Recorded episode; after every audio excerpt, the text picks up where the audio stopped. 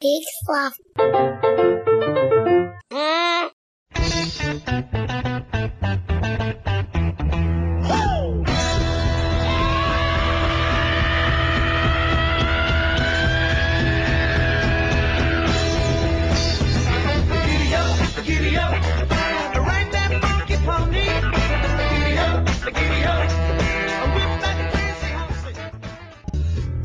Hobo Radio, the official podcast of HoboTrashCan.com.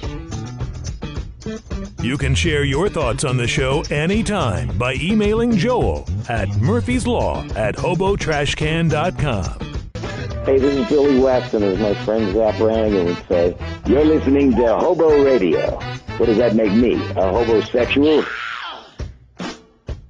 And now, your host, miniature dog enthusiast, Joel Murphy. Hello again. I'm Joel Murphy. This is Hobo Radio.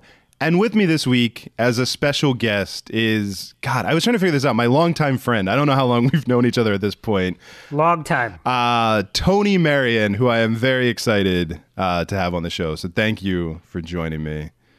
It's weird that it took this long, kind of. Well, it's funny because I feel like peop you've been involved in Hobo Trash Can in a variety of ways. Like you wrote for the site for a while, uh, and also all of the videos that we've done, I've roped you into to shooting for us and helping with all of the like writing and editing and and such of those. So like for sure, even if people don't know who you are, you're you've been around. so but yeah somehow even though every conversation you and i have is an hour long about movies and television like i've never actually had you like on the podcast which is weird It's Lars. He's he's blocking me, that's probably it that guy's kind of a diva kind of. uh but yeah how's it going man like it- it's it's exciting Um, well, we talked about this a little bit in the fancy pre-interview. Uh, it's been three straight nights of nightmares when I go to sleep. yeah thank you I'm for starting to starting to feel the stress a little bit. Uh, well, we'll get into why right now. But first of all, thank you for saying that we had a pre-interview, which makes it sound way more professional than it is.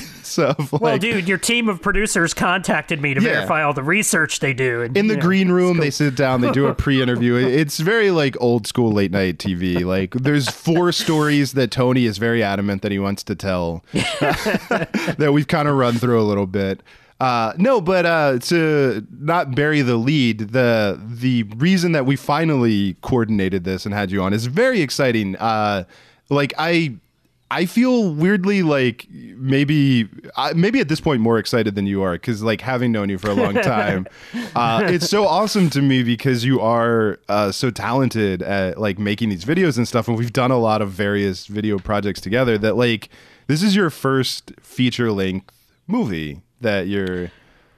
Is that true? Um, I, I think so. Um, IMDb says it's feature length. AFI says it's feature length. Other places say not quite. So it's an hour and four minutes. Oh, that's that is feature length at a time when we were way more reasonable about this, and James Cameron hadn't decided that every movie should be three hours long for some reason. Him and Christopher Nolan had a meeting, and what if like, and we're like, what if movies were really long? So, but no, Or six hours.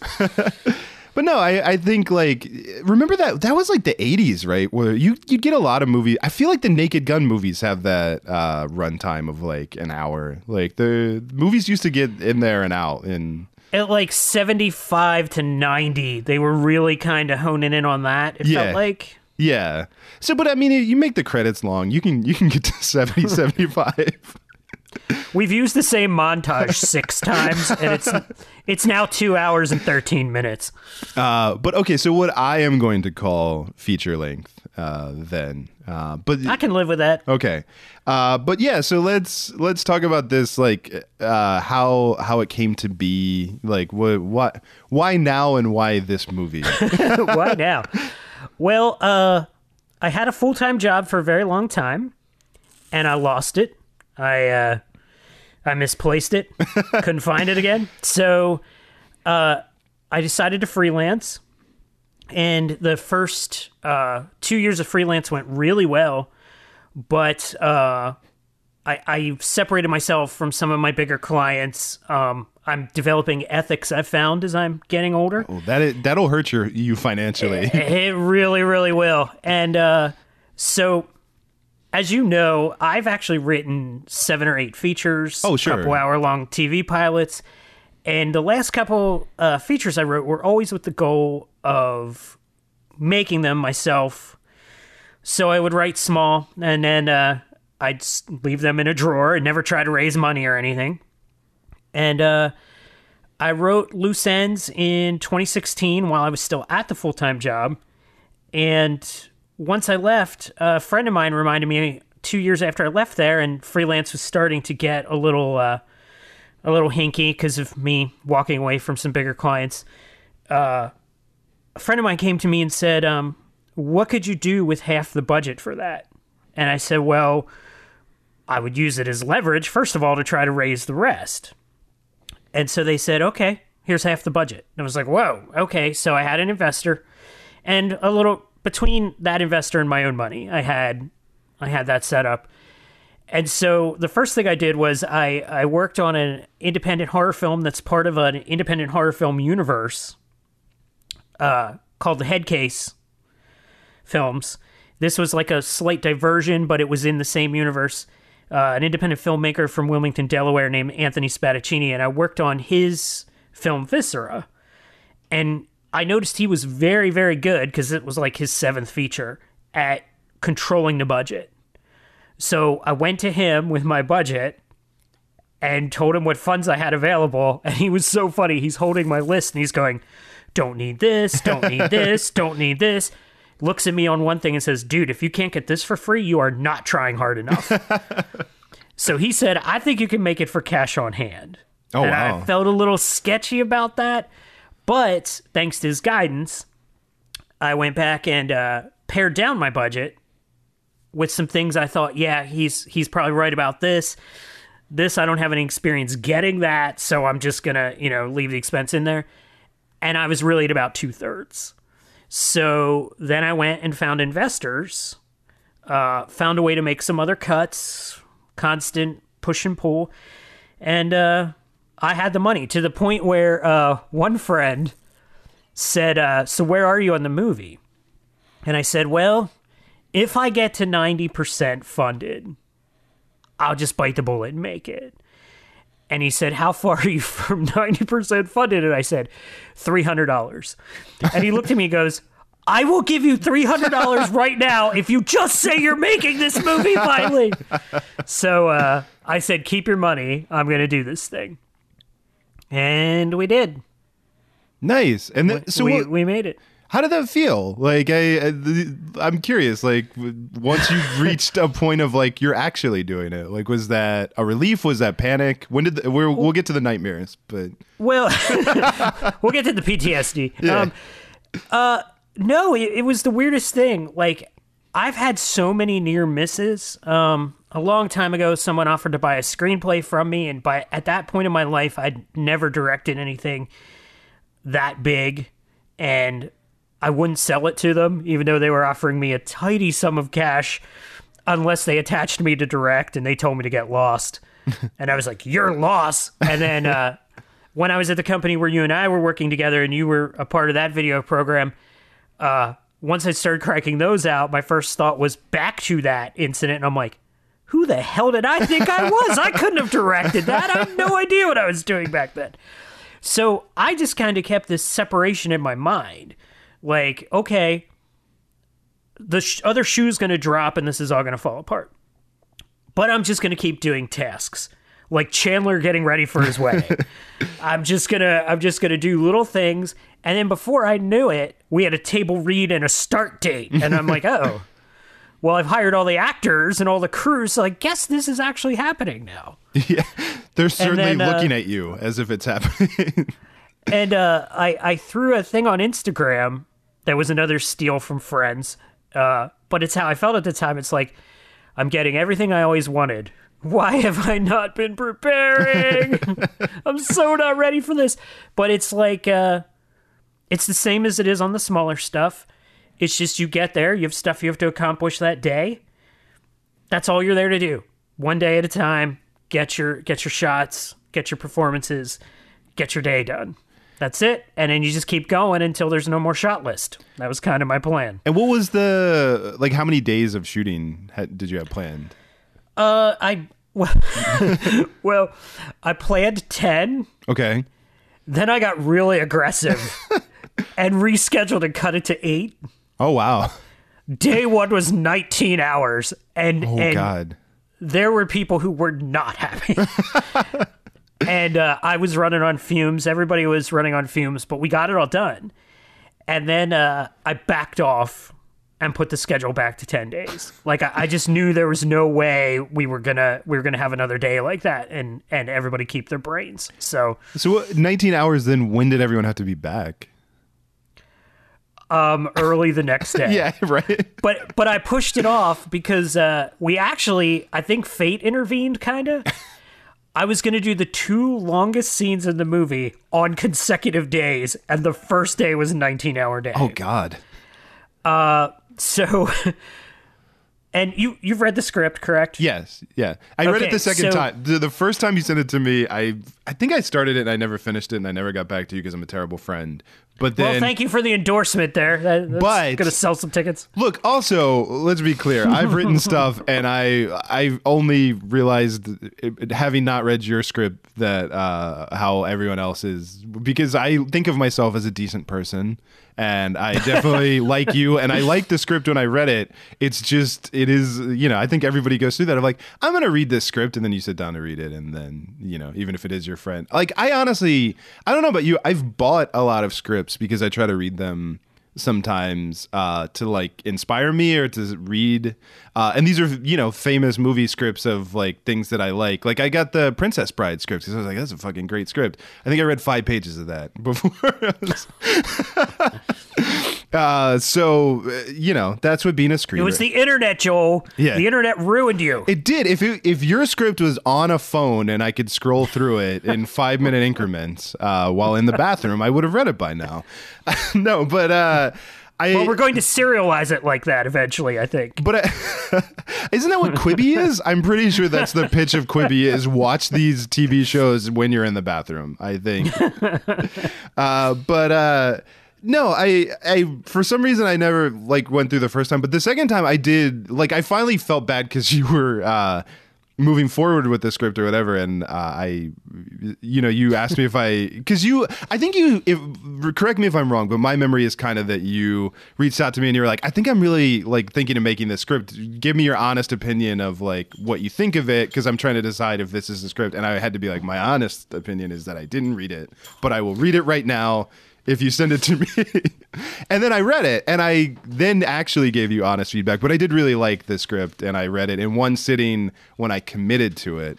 So, Well, there's there was a reason, a definite reason that I was on the fence. Um, the money that was put in by the old friend was not was not um, contingent on it being that story. yeah. Yeah, It could be one of two, and and I was gonna go with that one because logistically it seemed easier and it was already done.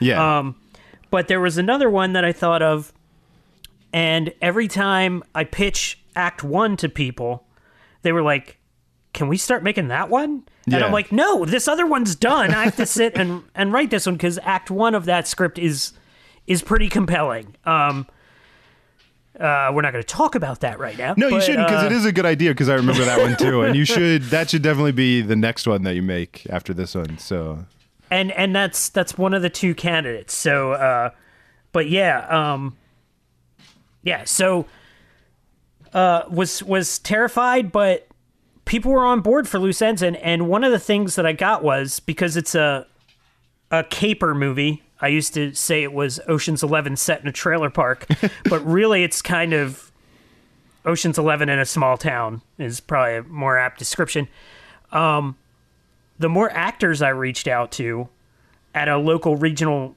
level were just like, wow, no one at this level makes this kind of stuff. They all make horror flicks or rom coms. So this is interesting. And I was like, oh, okay, then I guess I'm on the right track with this. I wonder why that is. I guess it's just, um, I mean, horror kind of always has its own built in, like, di- They're more forgiving too. Yeah, yeah, yeah, yeah. It's it's more forgiving and it's uh, kind of like I don't know. You you have a lot of like there's horror conventions. There's sort of like a scene. Like I feel like there's a people horror fans seem more willing to watch horror that they haven't seen before.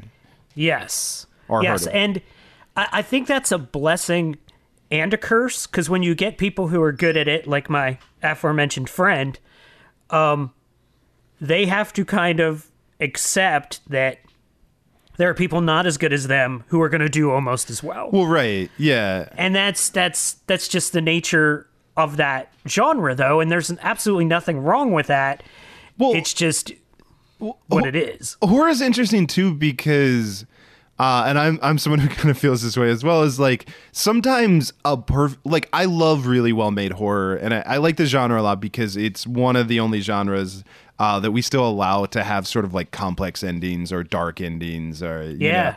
know, uh, which is really fun about it. And so you can do really brilliant, like subversive storytelling and craft something amazing. But also sometimes it's really fun if people spent like twenty dollars and made a really terrible, like cheesy horror movie where like you see the strings of like the monster and like you know their friend is in the shot accidentally holding a boom mic and you know like sometimes that's equally as fun. So like you know, you get a kind of room. Uh, the room, not room. Room was the really good one. the room is. um, but They're get- roughly the same thing. they're It's pretty much the same movie, I think. somebody's gonna get sued. Uh, so, uh, but yeah, so you kind of hinted at it, but do you want to talk a little bit more? The I like the the elevator pitch of uh, the Ocean's Eleven. It's I almost said Ocean's Eleven meets a small town, but that's not right. But, uh, what if instead What of do you cas- mean there's no? What do you mean there's no Armani here? What the hell? What if instead of owning three casinos, it was a Waffle House? He owns the auto parts store, the post office, and the grocery. Um, uh, well, basically the log line is uh, a small town criminal comes home after being away for seven years to settle the estate of his last living relative, who was murdered by the local drug kingpin.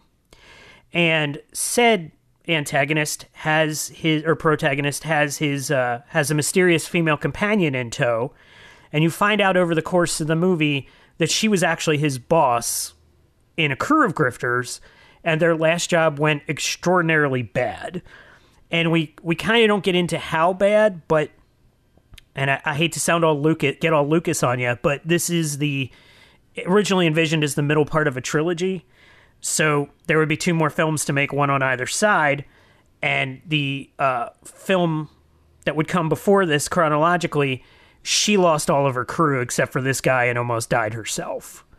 So it, it went extraordinarily bad. And so they decide to go settle the brothers' affairs and hide out in a place where the people looking for them would probably never find them. and your plan has always been to eventually make the prequel with Hayden Christensen and then uh, to sell out to Disney, right? Yes. exactly. I, I'm calling the mouse and I'm being like, hey, Yeah. Wh- I got, my- I got this thing here. the only question, because I couldn't get this reading the script, but which one is going to be the adorable baby character that we the internet gets obsessed with in like 30 years? Well, actually, I think it's a later draft than the one you have. There's a possum Oh, that we just put in. but he's he's got a really racist accent, so we're working on that. We, Oh, they'll fix that in the wanna- Clone Wars. The, somehow we we'll be okay tone with that it. down a little bit. But uh no, so um like so you you hinted at this a little bit, but then like how was it so you so you got the money, like you you had the script, uh you were kind of at that point and then you you had you sort of been working on films. Uh so you had a you were kind of tapped in, but how did you actually go about like finding everybody for this? Um, I did backstage. I contacted a bunch of people I knew and worked with before in other capacities that I wanted to see what it'd be like to work with them if I was actually in charge. And uh, uh, I found some. I found people mostly through backstage. Um, our local theater. We have a great local theater, and the uh, the villain of the movie actually is a theater actor. Oh, nice. who is just phenomenal. I, I can't, I actually can't wait for people to see that performance because what I pitched him was this guy thinks he's Gus Fring, but really he's Negan. Go. Nice. And he kind of nailed it. He Oh. kind of, he kind of, he kind of pulled it off. So, so I met a lot of people that way, and uh, I did find an agency here in town who introduced me to two people that I ended up using, and uh, uh, one of them is the leading lady in the film who. This couldn't get weirder. Uh, she lives about a mile and a half from my house oh wow. we went back over certain things since we become friends and we've been in the same place probably two or three times and never met like been there at the same time for the same thing and just never met Oh wow. And the weirdest thing is when the star of the movie came over for his first uh, meeting he's an old friend that i met through uh, another production company i did some work for he he also models and he said i've got a I've got a cover shoot for a romance novel that day in Lancaster. I'll come to your house after because he, he lives in Philly. So he comes and says the shoot was fun and everything. He showed up it- shirtless with his hair flowing. Like Um Oh, I wish. Uh, but no, he was he was pretty casual. He uh when when I sent out to set up meetings with actresses, the one actress said, uh, this guy in your flyer who's who's gonna be the lead, is his name Josh? And I said, Yeah, it is. And she goes, Oh, I just shot a the cover for a romance novel with him So like a couple weeks ago. And I'm thinking he should have just thrown you in the car and brought you over because you're going to get the part. So, but yeah, I've done a lot of work with her and her company since. She's got a production company too. Uh, her name is Suji Cruz. Company is Broken Towel Productions, and her partners are also brilliant. Um, Alex Rudiger and uh, Jeremy Good. They're they're fantastic. I love working with those guys. so like what was it uh so you got everybody you mentioned the table read like uh and you already kind of have alluded to the the first day of 10 yeah. uh but but once you got your your crew assembled like once you had everybody like what what was it like actually on set what what was the experience like for you Um, Well, you know me. I'm very I'm very prone to stress, but I'm also very I need to blow up for 5 minutes and then figure it out and move on. Otherwise, I'll just freeze up. So, thankfully, my entire crew read that right away. and and there were no like incidents where I didn't whip a Snapple bottle at anybody's head or anything. I would just walk away, scream about nothing for 5 seconds and come back and be like, "Okay, here's what we're going to do." yeah and everybody handled that pretty well. And I did ask uh, Suji at one point, I'm like, was that bad behavior? And she goes, no, because you weren't yelling at anybody. She goes, I've seen way worse. And I'm like, okay, cool. Yeah, and I I'll just say too, having worked with you, I've definitely witnessed exactly what you're talking about, and it is very much that of like you need to like shout at yourself like over in a corner, and everyone's kind of like, oh, okay, hmm all right. Well, no, you no." were there for the worst one, I was. unfortunately. I was there you for were the there for the very worst one. the one where I believe you were talking about giving up filmmaking. At one point, you were like, "I think I'm done with this. Like, I'm gonna quit." Like, yeah, I, I can make the guacamole at Chipotle. I Yeah. can do that. I was I was there to witness that. So, and that still wasn't bad. Like, I never felt like it turned out great. Too, That's the thing. for- It turned out great. I never felt like concerned. I just felt like I could see the stress that. Well, when the forklift breaks down in the middle of your set when you're not done filming, it's a little disconcerting because we can't push it. yeah, there were a lot of, uh, of unforeseen problems at that that gig. Um, but uh, uh, no, so so that aside, uh, the um, and obviously 19 hours. I can't imagine like. I don't know if I would have made it to day two at that point. like, I was expecting defections. yeah, but uh, yeah, I, I kind of sidetracked from that story. What happened was the the second longest scene in the movie takes place in an empty field in the woods, and there's some shenanigans that go on. I don't want to spoil anything because that's where the spoilers of the movie would begin. yeah, yeah. and uh, we get there. And we're we're about to try to film this long ass scene. I had a farm, and I actually kind of changed the script a little bit because I got a farm, and it got to give it more weight. And we get there, and not only is there a truck parked in the middle of everything, Oh, no. but all the barn doors are open, and there's tobacco hanging everywhere, and the farmer is not returning any phone calls. Oh shit. So we had some alternates. I didn't really like any of them. So instead, we decided to push that scene towards the end of production and just move along. Everybody was down, I think, because of the ridiculous night before. Yeah. Um, everybody who lived through that, uh, the the st- the stuff we shot on day one was the poker game scene. Okay. So lead actor and the two lead villains were fried. Just Oh yeah. They're running on fumes, and then they have to go do the second longest scene. This would have been the lead actress's first day, and she didn't even get to work. Well, she she got to do one scene with with no no dialogue in it at all. We shot that before we gave up that location, and uh, yeah, we couldn't continue. So we lucked out, and we ended up getting a place that not only works better, but offered us pretty much everything we needed, and I got to keep the lines of dialogue and the shot that uh, add to the weight of everything. So it it worked out to be just better anyway, all the way around. And I learned my lesson about taking a ten day script and and pa- or ten day shoot and packing it into eight days. It's it's just not worth it in the long run. Yeah, no, I can't imagine. like, I mean, 10 days is already, like, yeah, I mean, you know, there are, like, what is, you know, a Hollywood script? Like, they're shooting what, like maybe a, a couple pages a day? or like, I think it's two to three. Yeah. for them is is really good. And what what got in my head was when you and I were working together on this stuff was we routinely did five pages in a day. oh, sure. Yeah, yeah, yeah. So I'm like, this is cake. This Yeah. is going to happen. Not thinking that when we got to that point, I had been working with most of the cast, and except for times when you helped out, I was the only crew. Yeah. So we had a we had a working relationship and a rhythm, and everybody knew what was expected. And I'm jumping in cold to this with people who are really not used to that style and that kind of aggression. We did nine pages the first day, Yeah. so it was a tiny bit ridiculous.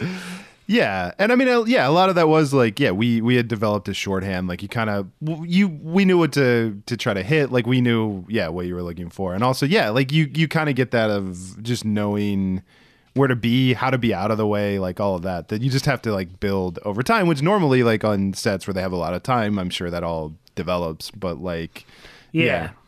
uh, so so what did you do day two? I'm uh, so you ended up taking the day off, like you didn't shoot really, or Yeah, we- well, we shot um everything we shot in the morning was spoilers, so I Yeah. can't talk about that. Um, and that was the so so you can figure it out since you read the script. The last things that take place at the villain's house okay, where what we shot the following morning, okay, and then uh, and then we were supposed to move on to uh, the scene in the clearing, and there was no clearing. so that was There's shot just a- somewhere else, like that. that stuff. was shot Okay. somewhere else, uh, close to where the. It ended up being just down the road from where the villain's house was, rather than the whole way across town. And it ended up being a much better atmosphere. Just really worked. It was a hot day and it was a long day, but it was it was a good day. We we got a lot of good stuff out of everybody. And it wasn't hard to match like the two locations, or you didn't have to worry about. No, we didn't even get started. Oh, okay. so the there first wasn't. one. Okay. So no, and in fact, uh, uh, I've given up on that. Like, like there's some, there was a, a small brief dialogue exchange that had to be reshot from that day. Um, it was shot in my backyard, and if people notice, I'm going to be like, "Yeah, you go do this in ten days, and then get back to me on how easy that is." Then you can complain, sir. yeah, I mean, sometimes yeah, you just have to like because and I, you know, people who who do this stuff tend to notice more, and you realize like general audiences don't aren't gonna track any of that. No, and if you are a filmmaker, I, I think I, I, I hit an event here in Lancaster for the Lancaster film community, and uh, I was showing the trailer, a trailer for one of Broken Tiles movies, and a guy came up after me and and I was supposed to be the last person to go, but I guess seeing everybody else's work gave him courage. He gets up, shows his trailer, and for whatever reason, bad hard drive, whatever, his sound didn't sync Oh no. and he was crushed. And everybody in the room does this. You know, we all do this. We've all had crazy bad shit happen to us. And we're all just like, dude, you're in a room of, of brothers and sisters Yeah. right now. this happens. We like your idea. Don't worry about that. That's gonna happen. Yeah. That's that's gonna happen. So Yeah, I mean, like, yeah, it, it, it's, but if it's you, that doesn't help. like, I'm sure. No, and and on on Broken Tile, Broken Tile's uh, bigger movie they did uh, this year, Dirt. I was first AD on that. Supplied, I gave him the red to use. Um, helped him out with some other stuff in in pre and post, and they would get bummed about stuff that I'd be like, well, that's why I'm here because I do some effects work. I'll fix that. And that's the kind of stuff that goes wrong. Yeah. So don't sweat that ever. People who criticize you over that and people who pixel peep and look for like the most minute errors and, and inconsistencies, that really bugs me because you know damn well when you're at this level, it's going to happen to you too. Stop pointing it out for other people. You think we didn't notice? We totally noticed. Yeah, I think that that's become a really unfortunate part of like film criticism or film. Like, I hate those. Well, everything. Well, everything, yeah, but but specifically, just uh, like I hate YouTube, like those kind of like CinemaSins or like everything wrong with. Like I I don't really like that attitude of, uh, you know, just like if that's what your enjoyment of movies is, then that's fine. But I don't know, keep it to yourself. like. Do you do you remember when Brian was shitting all over the TV show Stewie liked? And Oh, yeah. Stewie's just looking at him with his head slightly cocked, and he goes, "Hey, shut up." yeah. That's kind of how I feel when people do stuff. I'm just like, guys, let's just enjoy it, nitpick another time. Well, that's kind of. I. I mean, uh, I was talking to you before we started doing the, this interview of uh, like about. I really like Christopher McQuarrie, and I, I like following him on social media. But I, I saw him talk once. Someone was asking him about plot holes, and he was like, "Plot holes only exist if you notice them. Like anything, like, like For sure, for if sure. If you watched the entire movie and it never occurred to you, it's not a plot hole. You- Like if you really sat there, you know, and analyzed it later, well, that's your choice. But when you watched it, that didn't occur to you. And again, like you mentioned Ocean's 11, you and I, I know I've talked about this. They've confessed that the endings of Ocean's 11 doesn't actually make sense. no, But I even knowing that when I watch it, I'm still like, I love this ending. This is great. Like, so Well, and in fairness, when it comes to actual plot holes, tell me you've never done the equivalent of before I go to the store to get all my groceries, I'm going to have a glass of milk. oh, I emptied the milk. You go to the grocery store, you come back, you bought the best cereal ever, and you can't drink it because there's no milk. yeah. So if a character in a movie does a similar stupid thing that he could have solved the problem, like I love how it should have ended, Yeah. but sometimes I'm just kind of like, uh, don't ruin this for me, guys. Well, yeah. really- yeah. yeah, it's how it should have ended if the character who was in the situation in real time had, you know, days or weeks or months to analyze the situation in hindsight. No, for sure. Uh, all right. Well, I don't. Um, I don't want to go day by day. I'm not going to ask you how every day of the shoot went, but uh, well, day seven was a rough one, Joel. when when we do your Heart of Darkness uh, documentary, we'll get into all of that. No, but uh, in general, I mean, ten days is not a lot of time. Uh, how did you feel having shot it? Like once you got to that point?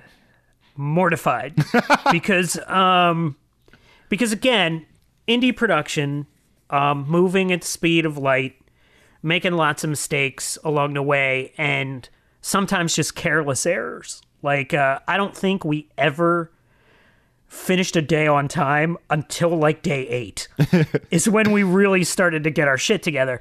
Now, part of that was there were some things I didn't I didn't anticipate, having never made something on this kind of scale before, and so I didn't have enough crew. I probably should have got some interns or um, PAs or something. And I was going to try, but it was one of those things that just got swallowed up in the process where Yeah. it just kept getting pushed down the list. So we made some mistakes. Like on one day, um, I made my sound guy hold a reflector because we were outside Yeah. and he thought he was just going to be holding it for a second. I yelled action. No one rolled sound. Oh, oh no. So you had So no it- sound. And then after two or three takes, I realized it and was like, oh. so we got someone else to hold the reflector, go back, roll sound, reshoot it. Now, was that the worst thing in the world? No, because by then the actors were warm and loose and into it. Yeah. And we ended up using the takes after anyway because they ended up being better. So it is what it is. But there was a lot of lot of things that if we had a bigger crew and had some more people in some specialty things to take the load off the people who were producing and myself, it would have went a lot smoother. So that's one of the things you learn for next time. And then when I got home, of course, and I'm looking at finding these mistakes, I'm just beating myself up about them.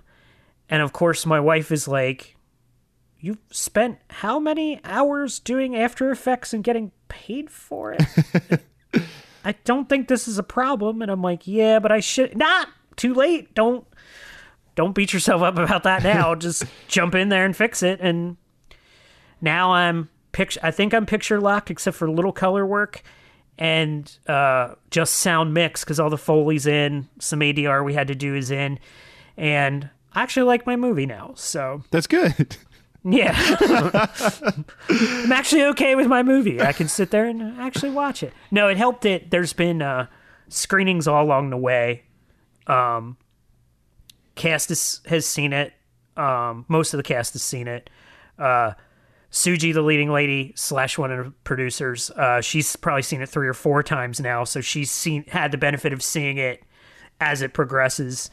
And uh, there's a VFX shot in there that she didn't realize was VFX that made me happy. Oh, nice. So uh, yeah, that's that's always good when someone's like when someone asks you a question about the shot and you're like that didn't actually happen.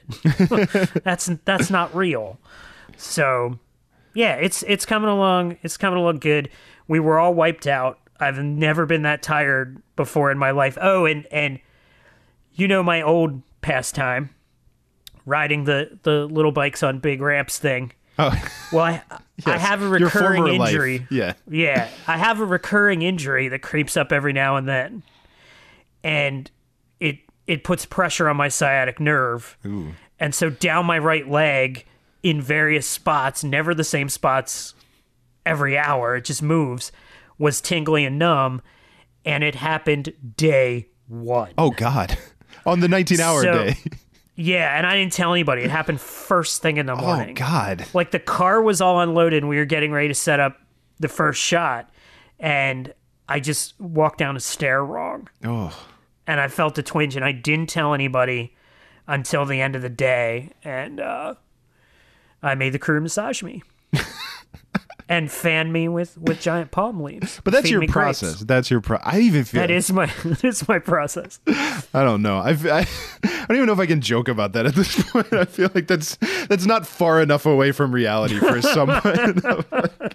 Eh, i call it the brett ratner method Oh, i just kind of dive in and Uh, so, uh,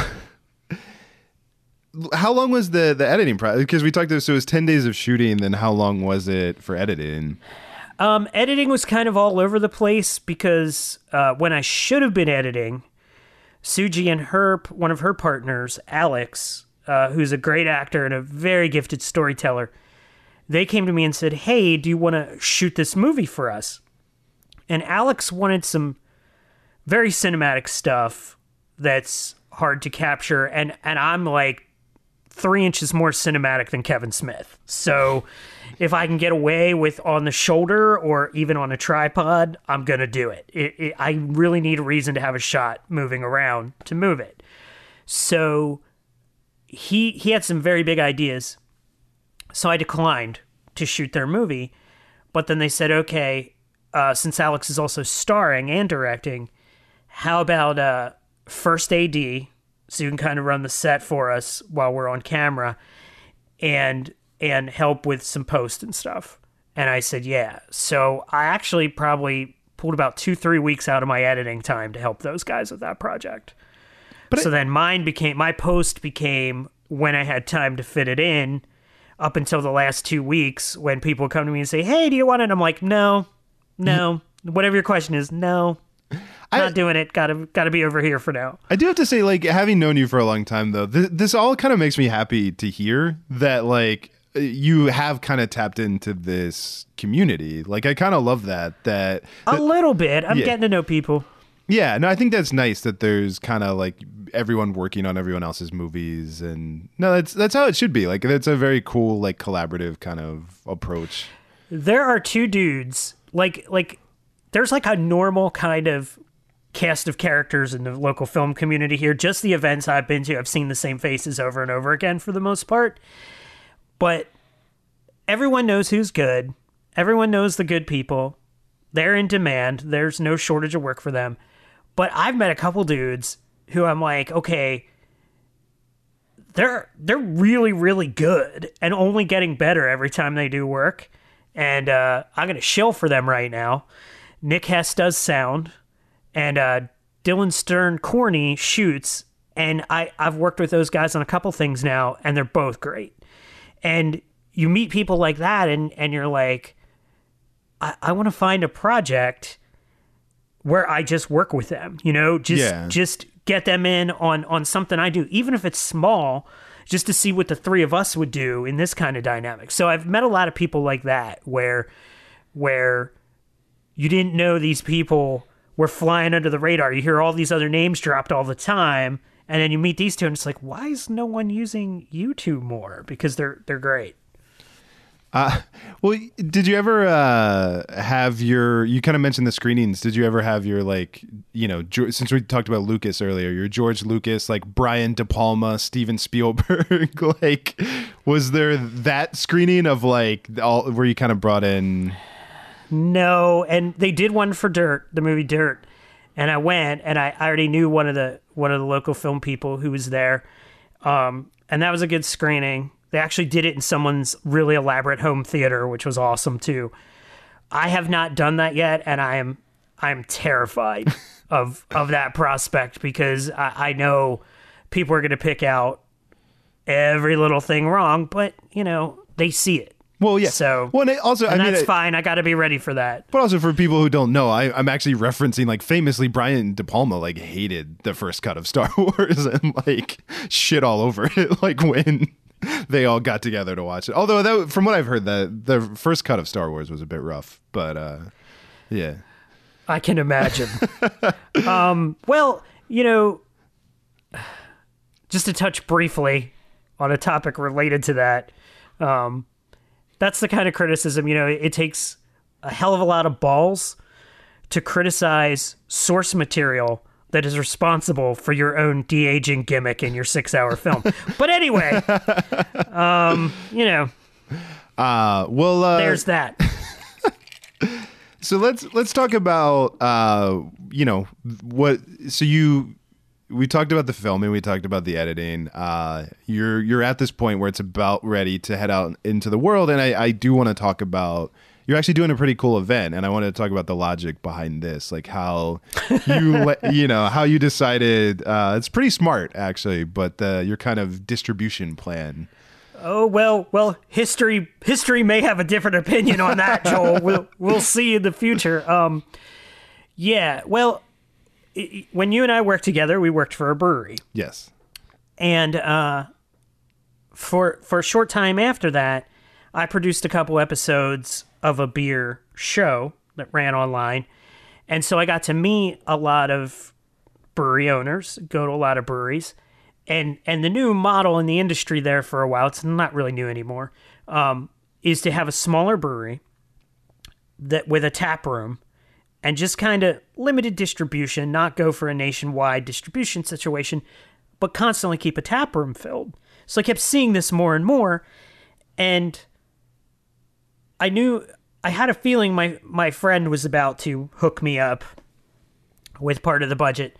So I started asking them. I, I said I had this idea. I- I said, if I brought a movie and therefore filled your tap room with people who wanted to see a movie and drink beer, would you be okay with a I keep the ticket sales, you keep all the beer and food money? And every single one of them said, Yeah, Yeah. that works. You're going to fill our tap room for a night? Okay, cool. yeah. Golden. So uh, another gentleman you and I used to work with, Jim Wagner, is at a uh, another brewery now uh, called BC Brewery in Hunt Valley, Maryland, and their space is cavernous.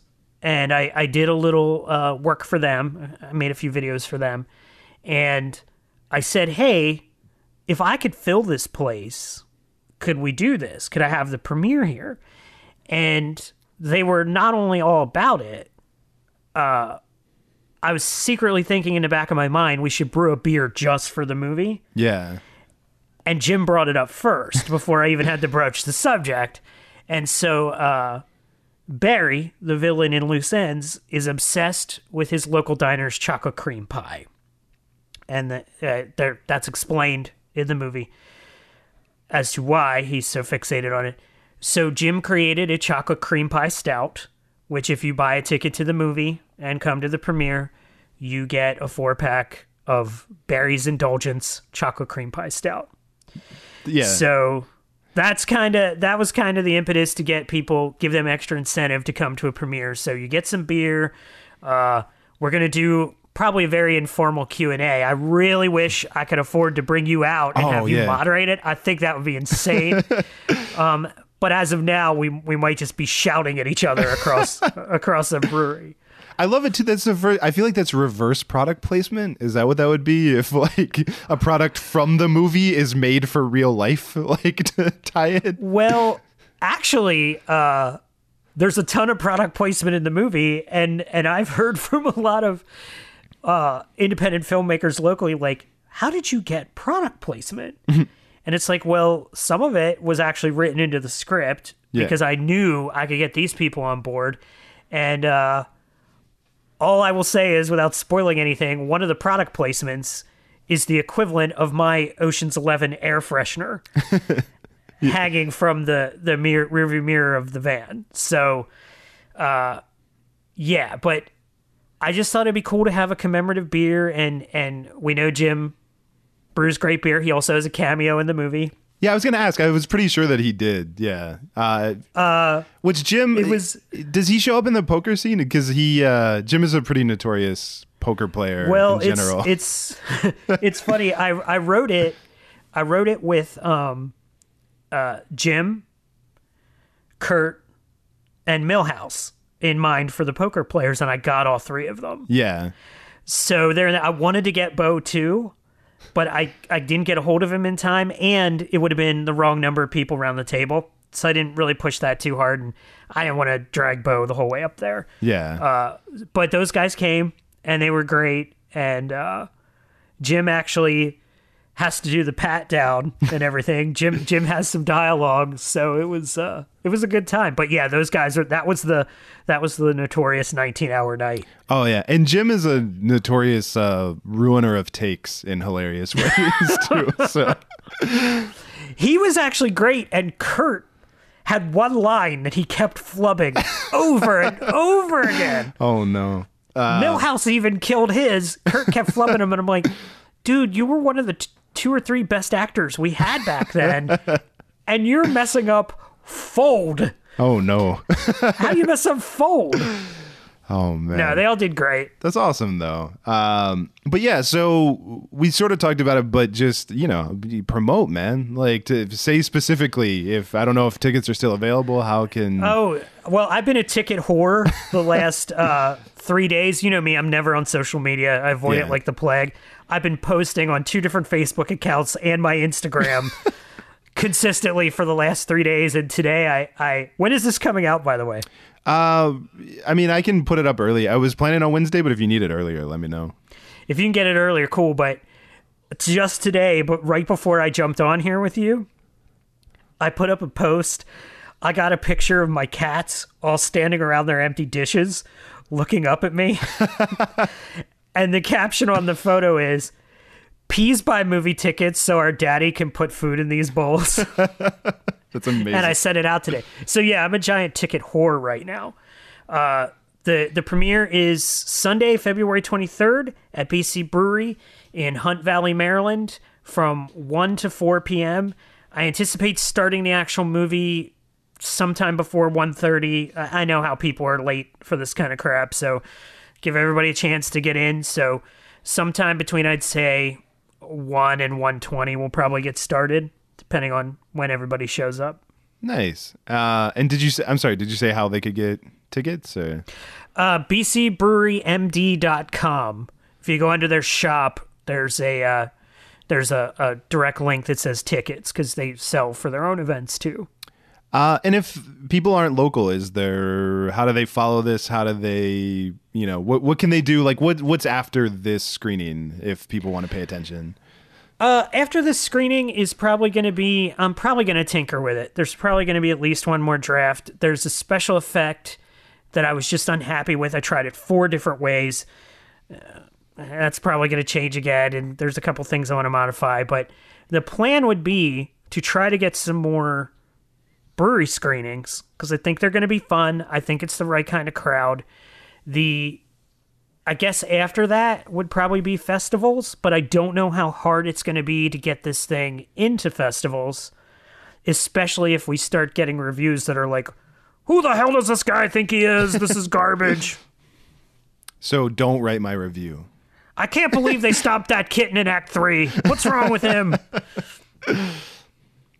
No, I'm sure that no. So, uh, but how do they follow you? How do people follow you or the movie? I know you have some social media stuff, but not a lot. Uh, cyni- cynical pictures, yeah, not a lot. Mostly, mostly Instagram. Um, I'm not a big fan of Facebook, and it's funny. I get on there and I don't know how to use it, and I don't know how to do anything. And my wife is just like, "You just made a movie, and you can't do this. What is wrong with you?" So yeah, it's cynical pictures. Uh, C I N E C L E pictures. That's my handle on all those things, or just my name. You can come to my personal Facebook and tell me I'm awful too if you want. That's fine. nice. I'm always down for that. or come out in person and tell you you're awful, whatever. Oh yeah. especially if you're buying the drinks. I mean, if you want to buy the drinks and tell me I'm terrible, I'm cool. Uh, well, when do I get to see it? That's really the important question. Um, I thought about rendering one off, but and and just sending you like a really low res version with a big watermark on it that said Joel put this on the internet before it was done. but uh, um, there's still the matter of the sound mix. Yeah. And so I didn't want to send you an extensive spreadsheet of notes telling you when to turn your TV way up and way down or whatever. So that still needs to happen. That was my mother saw it. My Oh, mother okay. and my grandmother came and watched the movie. And uh, that was their big complaint. Like sometimes I had to actually say dialogue to them. My Uh, my worst nightmare is my mom complaining about the sound on my movie. I can just That was her big one, man. She was like, "No, you got to fix that sound because I don't know what's going on." Oh, Um, well, so we didn't talk about the nightmares. Was so Oh Jesus!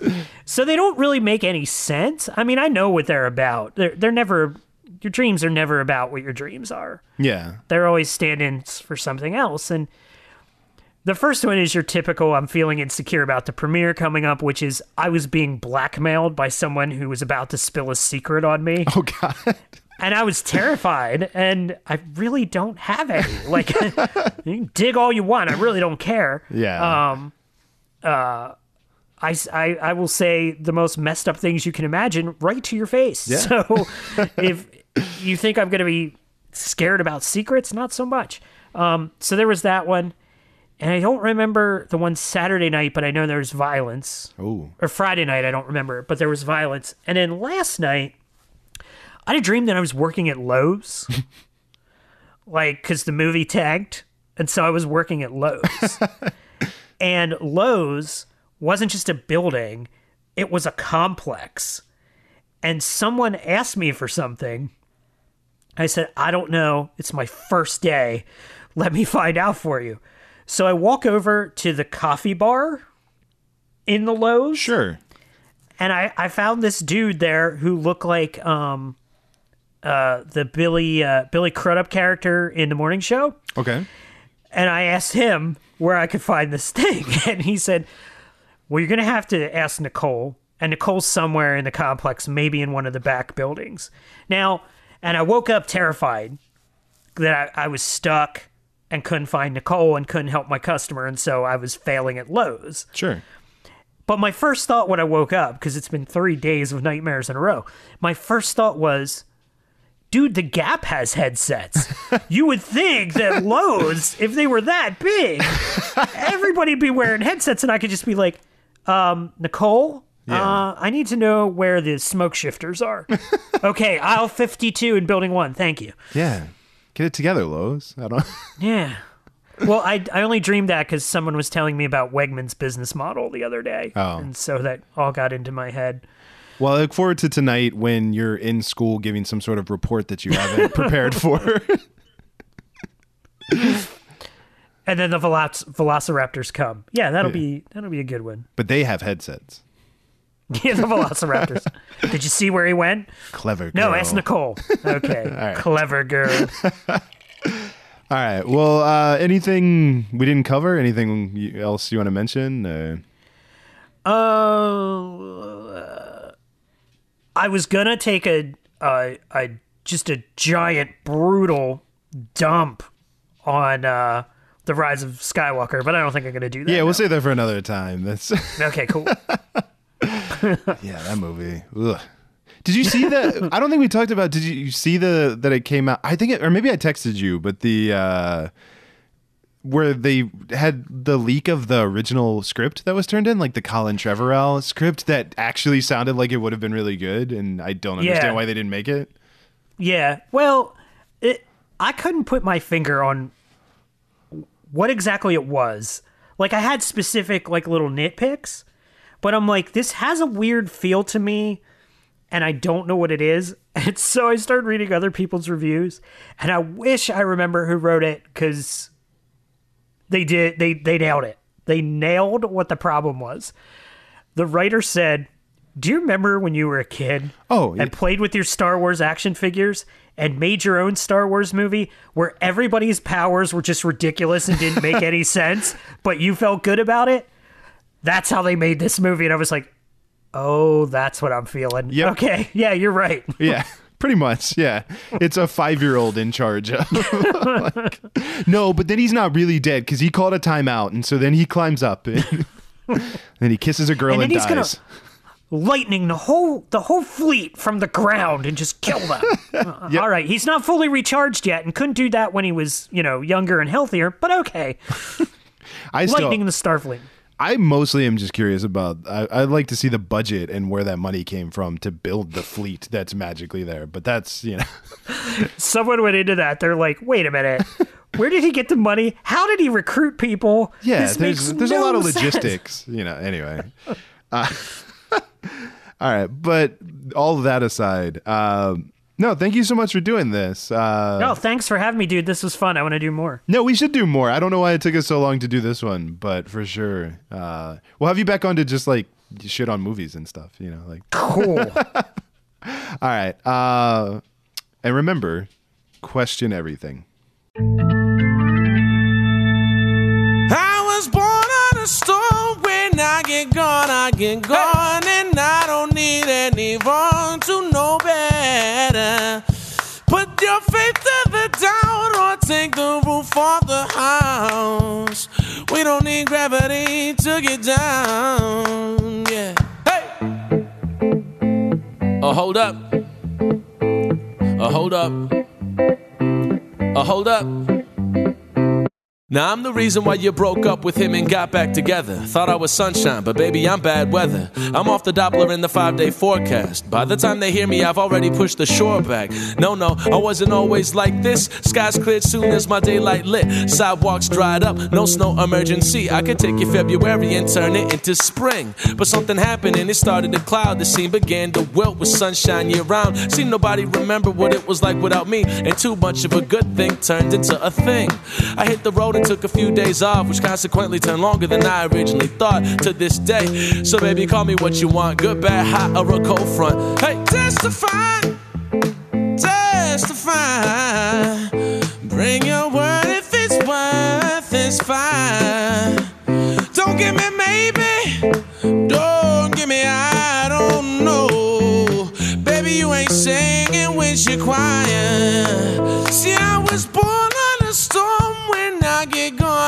get gone, and I don't need any wrong to know better. Put your faith to the down or take the roof off the house. We don't need gravity to get down. Hey, hey. Oh, hold up. Oh, hold up. Oh, hold up. I heard you broke up with him again. So you could dance in the rain you used to take for granted and still have summer at your whim to suit your mood ring when you felt like you couldn't manage. But by the time you stepped outside and looked up, the seasons changed along with the leaves in Celsius. I was long gone and nowhere to be found. You figured somebody turned your whole world upside down. But gravity ain't to blame when we're standing on different planets. I'm rolling with the thunder and the overcast. Bright lights flashing, freedom a crash. If you see me around, it's only to take the high score back. Change is a hard trade in this arcade, and I'm back to coffee by the time the stars fade. Who's that hot chick working down at the spy house? Got eyes looking like a demon might fly out. I flirt with fire, but never ever play. Spent too many yesterdays with that wait, hurry, wait. But be sure as day, it's a beautiful accord. Part of me as I enjoy the storm. Hey, stakes is high, stakes is high.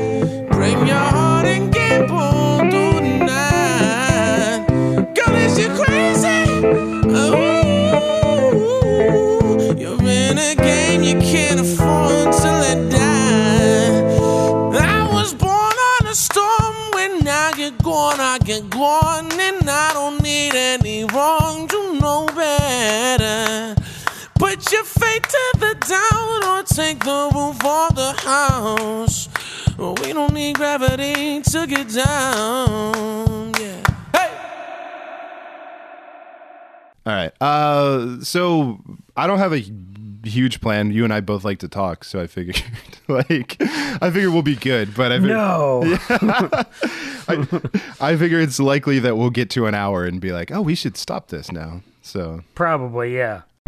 Hobo Radio is a production of HoboTrashCan.com. If you enjoyed the show, please rate or review it on iTunes. Hear more great shows on the Peak Sloth Podcast Network, like this one. We Have to Ask. It's a podcast where we answer the question Are you going to eat that? What will you leave behind? Why get out of bed? Will you be our neighbor?